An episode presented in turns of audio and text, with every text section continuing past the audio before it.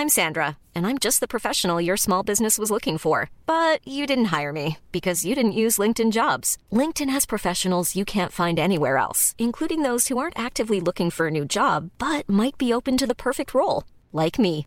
In a given month, over 70% of LinkedIn users don't visit other leading job sites. So if you're not looking on LinkedIn, you'll miss out on great candidates like Sandra. Start hiring professionals like a professional. Post your free job on linkedin.com/people today. Wahnsinn. Die Krönung ist dann noch, wenn man beides in einer Beziehung vereint. Erst den Partner innerlich so lange abwerten, bis man ihn nicht mehr haben will, Bindungsangst. Dann aber sich nicht trennen können, beziehungsweise dem Partner nichts von seinen Zweifeln sagen, weil der sich ja dann trennen könnte, Verlustangst.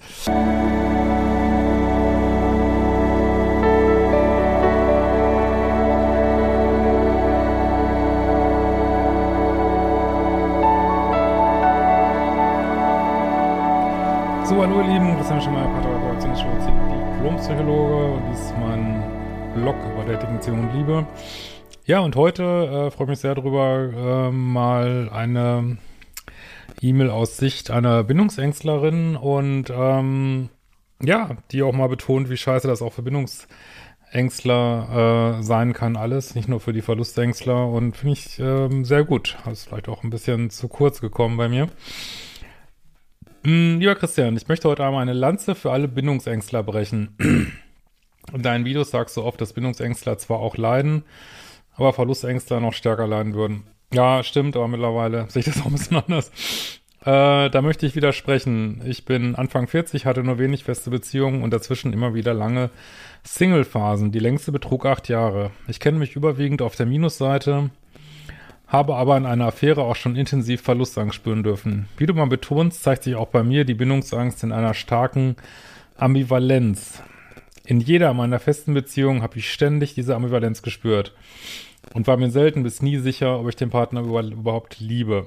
Ja, und das kann sich auch echt richtig scheiße anfühlen, vor allen Dingen, wenn man es eigentlich gut meint mit seinem Partner. Es gibt ja auch äh, so aus meiner Sicht zwei, zwei verschiedene Arten Bindungsängste, diese eher ja, wenn man jetzt so will, äh, gut, wenn, wenn ihr euch genau dafür interessiert, ist bei mir Modul 4 drin, also diese eher aus der co-abhängigen Richtung kommen und dann die eher, äh, beziehungsweise einfach Mauern aufgebaut haben, aber eigentlich niemandem was wollen. Und dann gibt's natürlich die hochmanipulativen Leute. Äh, das ist nochmal so eine andere Geschichte, denke ich. Ähm und manchmal kann eben auch zu viel Nettigkeit zu Bindungsangst führen, wenn man sich dann nicht abgrenzt. Ne? By the way, what is love? Wie soll sich Liebe überhaupt anfühlen? Keine Ahnung. Naja, Liebe ist ja nicht gleich äh, verliebt sein, ne? Also lieben kannst du alles, kannst dein Haustier, kannst dein Auto lieben, ähm, aber was du, glaube ich, meinst, ist, ähm, wieso kann ich nicht verliebt sein? Weil lieben kannst du alles, ne? So. Schon alleine mich zu, zu verlieben, ja, da haben wir es hier, passiert äußerst selten. Und wenn ich mich auf eine Beziehung einlasse, setzt nahezu sofort der Schwächenzoom ein. Ist ja ein toller Ausdruck von Steffi Stahl. Und die innere Kind in meinem Kopf erzählt mir, was ich, was an meinem Partner alles falsch ist und warum ich mich lieber doch trennen sollte. Je verbindlicher der Partner rüberkommt, desto schlimmer ist es. Ja, gut, meine, muss man halt auch mal gucken, ob einen Bezugspersonen in der Kindheit zu nahe gekommen sind, ähm, ob du dich abgrenzen durftest, ob du mal Nein sagen durftest. Äh, können jetzt so alles so Gründe sein, ne, warum man so ist.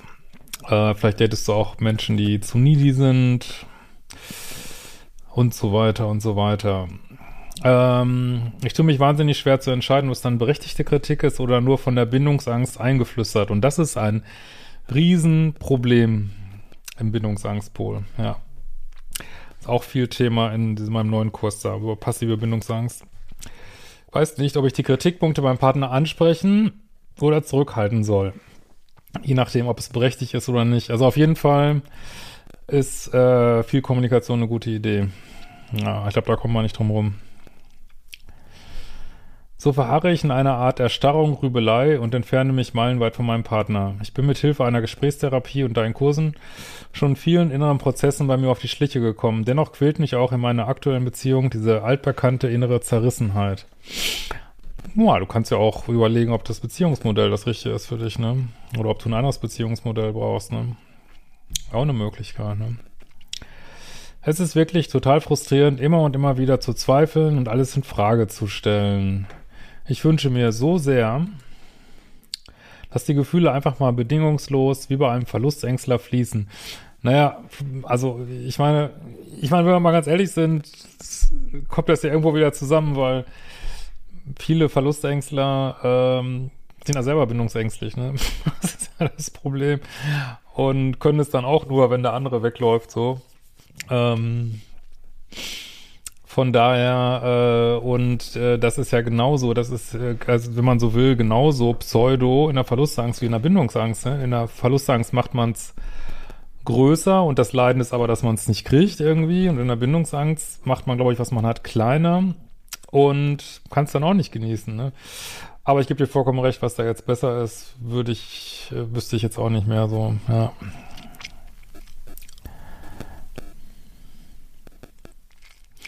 Ein einziges Mal durfte ich in einer Affäre diese überschwänglichen Gefühle erleben. Der Mann hatte mir von Anfang an klar kommuniziert, dass er lediglich eine Affäre und nichts Festes möchte.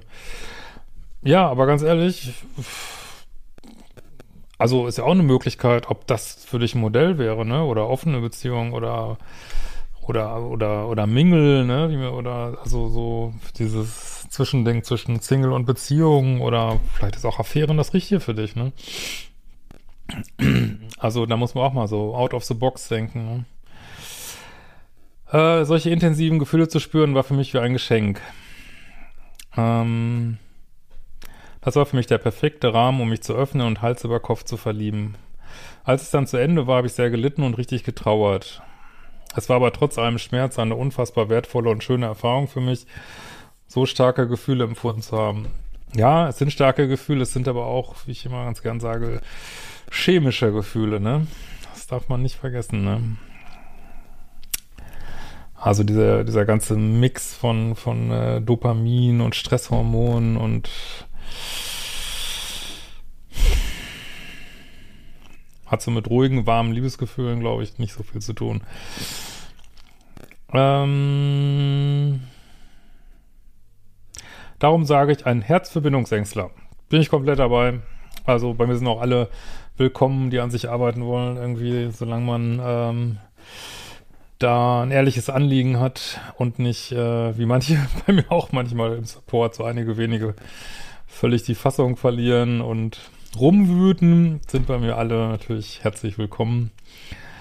Ähm, genau, habe ich deswegen, gibt es ja bei mehr Kurse für Bindungsängstler im Grunde genommen als für Verlustängstler, weil äh, eigentlich das auch häufig oft, aber man kann mich mal gar nicht sagen, das hängt so eng zusammen, Verlustangst und Bindungsangst. Man weiß manchmal gar nicht, was jetzt schlimmer ist. Also manchmal finde ich sogar, ich weiß nicht, ob ihr das auch denkt, könnt ihr mal in die Kommentare schreiben, dass so extreme Bindungsängste und extreme Verlustängste, dass sie schon wieder auch eine Menge Sachen gemein haben, irgendwie so, ne? Ähm, ist echt verrückt. Also eigentlich glaube ich, manchmal gibt es nur den Unterschied zwischen irgendwie äh, wackeliges bisschen gestörtes Bindungssystem oder Sicherungsbindungssystem. Ich glaube, das ist der einzige Unterschied, den es gibt irgendwie. Weil, wenn das Bindungssystem erstmal wackelt, dann kannst du in alle Richtungen wackeln, ne? Aber ist kein Grund, Kopf in den Sand zu stecken und ähm, alles hat seine Vor- und Nachteile. ähm, vielleicht bietet sogar ein unsicheres Bindungssystem manchmal mehr Emotionen, kann durchaus sein. Und naja, Die leiden auch total und sind angewiesen auf einen geduldigen, bindungssicheren Partner, an dem sie wachsen, heilen können.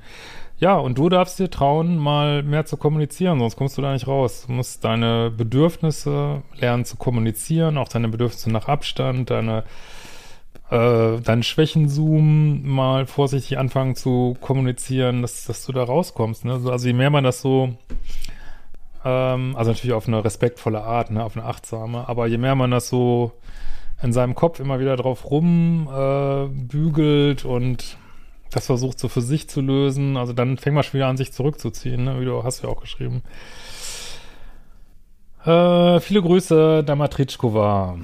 Ach, diesen Namen, Wahnsinn. Die Krönung ist ja noch, wenn man beides in einer Beziehung vereint. Erst den Partner innerlich so lange abwerten, bis man ihn nicht mehr haben will, Bindungsangst. Dann aber sich nicht trennen können, beziehungsweise dem Partner nichts von seinen Zweifeln sagen, weil der sich ja dann trennen könnte, Verlustangst. Also das hast du richtig schön ausgedrückt und ist auch so ein moralisches Dilemma das äh, in der Bindungsangst. Ne? und ähm, ja, unter dem natürlich auch dann äh, dein Gegenüber leiden würde. Und ähm, ja, ich glaube mittlerweile auch nicht mehr, dass, dass es im Leiter große Unterschiede gibt. Ähm, aber natürlich sollte man jetzt sagen, natürlich sollte man auch hier, sieht man jetzt wieder deinen Link zu Verlustangst, solltest du deine Trennungskompetenz ähm, aufbauen und wenn, klar, wenn jetzt alles super läuft, äh, klar, dann wird es natürlich echt schwierig, aber wenn es Probleme gibt, auch Probleme, dass du ja mit deiner Bindungsangst da ins Gehege kommst, solltest du das kommunizieren, ne? Und wenn das nicht geht, müsstest auch du paradoxerweise an deiner, sorry, Trennungskompetenz arbeiten. In diesem Sinne, wir sehen uns bald wieder. Ciao.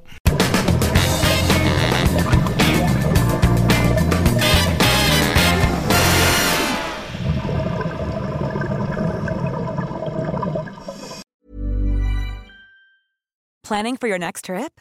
Elevate your travel style with Quince. Quince has all the jet setting essentials you'll want for your next getaway, like European linen, premium luggage options, buttery soft Italian leather bags, and so much more. And is all priced at 50 to 80% less than similar brands. Plus, Quince only works with factories that use safe and ethical manufacturing practices. Pack your bags with high-quality essentials you'll be wearing for vacations to come with Quince. Go to quince.com slash pack for free shipping and 365-day returns.